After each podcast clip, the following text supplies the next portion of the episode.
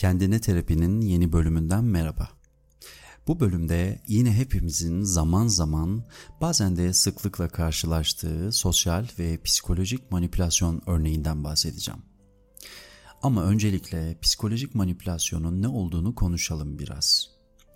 Birçok insan karşısındakini etkilemek, onun duygu ve davranışlarını yönlendirmek adına bazı davranışlarda bulunabiliyor. Bu davranışlarda bulunma sebebi de çeşitlilik gösterebiliyor. Fakat kontrol altına alma hissi karşı tarafa zarar verecek şekilde oluyorsa, yani söylediğimiz cümlelerin, gösterdiğimiz davranışların altında bir çıkar ve kötü niyet varsa, psikolojik olarak karşısındaki kişiyi manipüle etmeye çalışıyor olabilir. Bunu yapmak için de bazen yalan söyleyebilir, bazen inkar edebilir. Kendisini mağdur gösterebilir veya aslında karşısındakini överken onu aşağılamaya da çalışıyor olabilir. Bunların birçoğu psikolojik manipülasyon tekniğine örnektir. Tabi bu davranışları sosyal hayatımızda çok fazla görüyoruz. Buna maruz kalıyoruz. Belki adına manipüle etmek demiyoruz da yalancılık diyoruz. Dürüst olmamak diyoruz. Ama sosyal yaşamımızı olumsuz etkilediği de bir gerçek. Eğer bu psikolojik manipülasyon kısmı anlaşıldıysa asıl konuya gelmek istiyorum. En sık karşılaştığımız psikolojik manipülasyona bakalım. Gaslighting. Son zamanların popüler kavramlarından yine. Gerçekten sıklıkla duymaya başladım. Sosyal medya üzerinden de bununla ilgili çok fazla soru alınca tamam dedim. Bu konuyla ilgili güzel bir podcast kaydedilir. Fakat önceden belirtmeliyim ki birazdan konuşacağım şeyleri muhtemelen sen çok fazla yaşadın ama bunun böyle bir kavramla açıklandığını belki de bilmiyordun. Bu yüzden bölüm sonunda biraz da çözüm yolları üzerine konuşacağımız için baştan itibaren dinlemeni öneririm. Hadi başlayalım o zaman. Önce gaslighting kavramının nereden geldiğine değinmek istiyorum. Birçok psikolojik terim aslında yaşanmışlık barındırıyor. Ya bir şehrin ismi veriliyor ya bir müziğin ismi. Gaslighting de 1938'de yazılmış bir tiyatro oyunundan almış ismini. Daha sonra film olarak da çekilmiş. Hatta YouTube'da filmine denk geldim. Merak ediyorsan bakabilirsin. Evet, Gaslight yani gaz lambası adlı bu oyunda Jack ve Bella adında bir çift var ve Jack her gece gaz lambasını her defasında biraz daha kısıyor. Ve karısı Bella da bunu fark ediyor. Fakat Jack Bella'nın saçmaladığını söyleyerek bunu inkar ediyor. Bella da bu defa kendisinden şüphe duymaya başlıyor.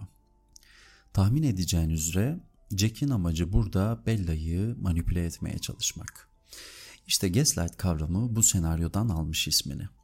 Jack'in yapmaya çalıştığı şeyle karşılaşıyoruz değil mi? Ya da Jack bizlerden biri mesela. Bella da öyle. Bella'nın inandığı gerçekler sarsılıyor ve haliyle özgüveni de sarsılıyor. Etrafımızdaki bazı insanlar da bunu yapmıyor mu? Gerçeklerimizden şüphe ettirerek bizi kontrol altına almaya çalışmıyorlar mı? Sürekli inkar ederek, nasıl böyle düşünebileceğimizi söyleyerek bizleri daha da kötü hissettirmiyorlar mı? Biz de ne yapıyoruz? Böyle düşündüğümüz ve hissettiğimiz için kendimizi daha çok suçluyoruz. Gaslight daha çok nerede karşımıza çıkıyor peki? Evliliklerde, sevgililik ilişkilerinde ve arkadaşlıklarda. Hatta bazen ebeveyn, çocuk veya kardeş ilişkilerinde kullanılıyor. Bazı ikili romantik ilişkilerde bunun örneklerini görebilirsin. Bir taraf sürekli daha baskın olmaya çalışır ve partnerinin hep hatalı davranışlar sergilediğini, yanlış düşündüğünü ima etmeye çalışır.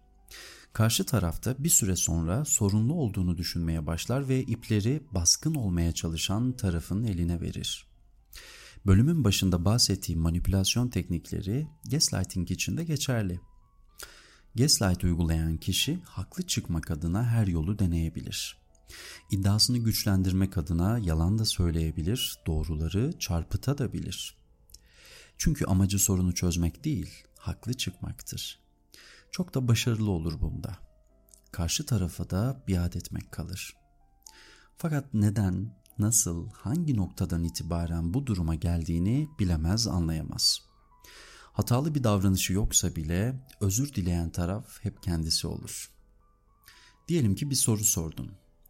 Gaslight uygulayan kişi sana çok farklı bir cevap verip sorunun etkisini dağıtabilir. Konuyu saptırabilir. İşin sonunda kendini ondan özür dilerken bulabilirsin. Bağımlılığın olduğu ilişkiler aynı zamanda gaslight tekniğinin çalıştığı ilişkilerdir. Peki kişi bu manipülasyona neden maruz kalır? Öncelikle gaslight uygulayan kişi de bunun farkında değildir çoğu zaman. Çünkü ilişkiler için söylüyorsak eğer bir güç savaşından da beslenir gaslight. Bir tarafın daha zayıf olması gerektiğini düşünür gaslight yapan kişi.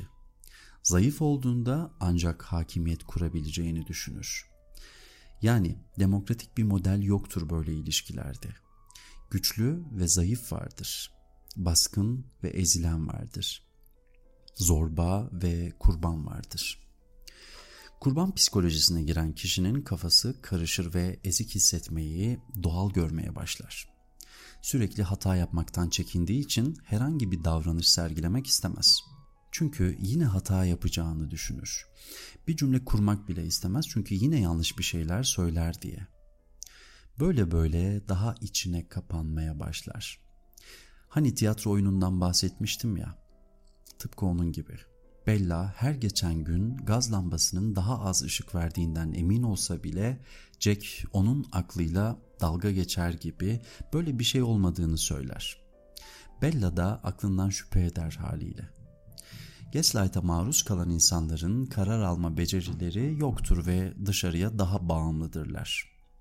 En azından büyük bir kısmı.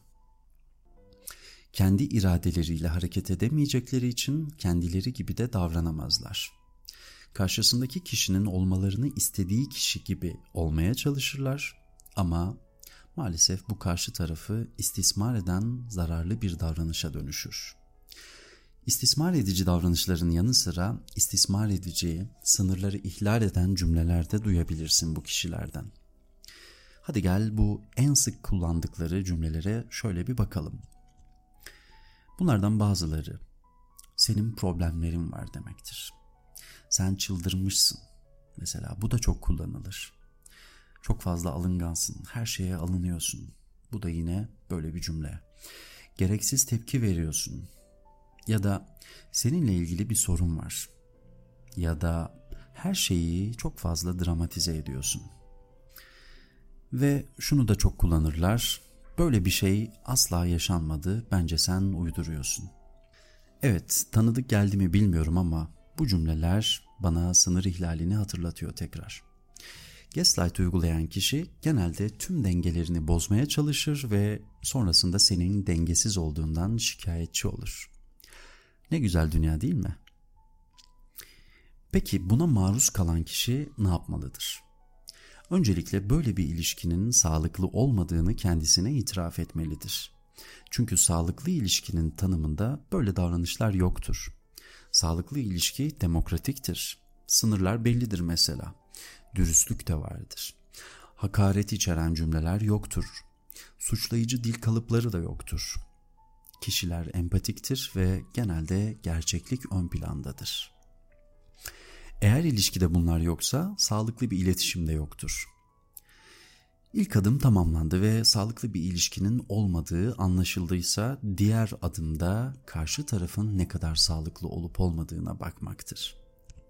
Muhtemelen bu kişinin de sağlıklı olmadığı anlaşılır. Manipüle eden kişiyle ilişkiye sınır koymak ya da ilişkiyi tamamen bitirmek en doğru seçenek olacaktır. Bu durumla başa çıkabilirim diye lütfen düşünme çünkü bu çok doğru bir yöntem değil. Neden mi?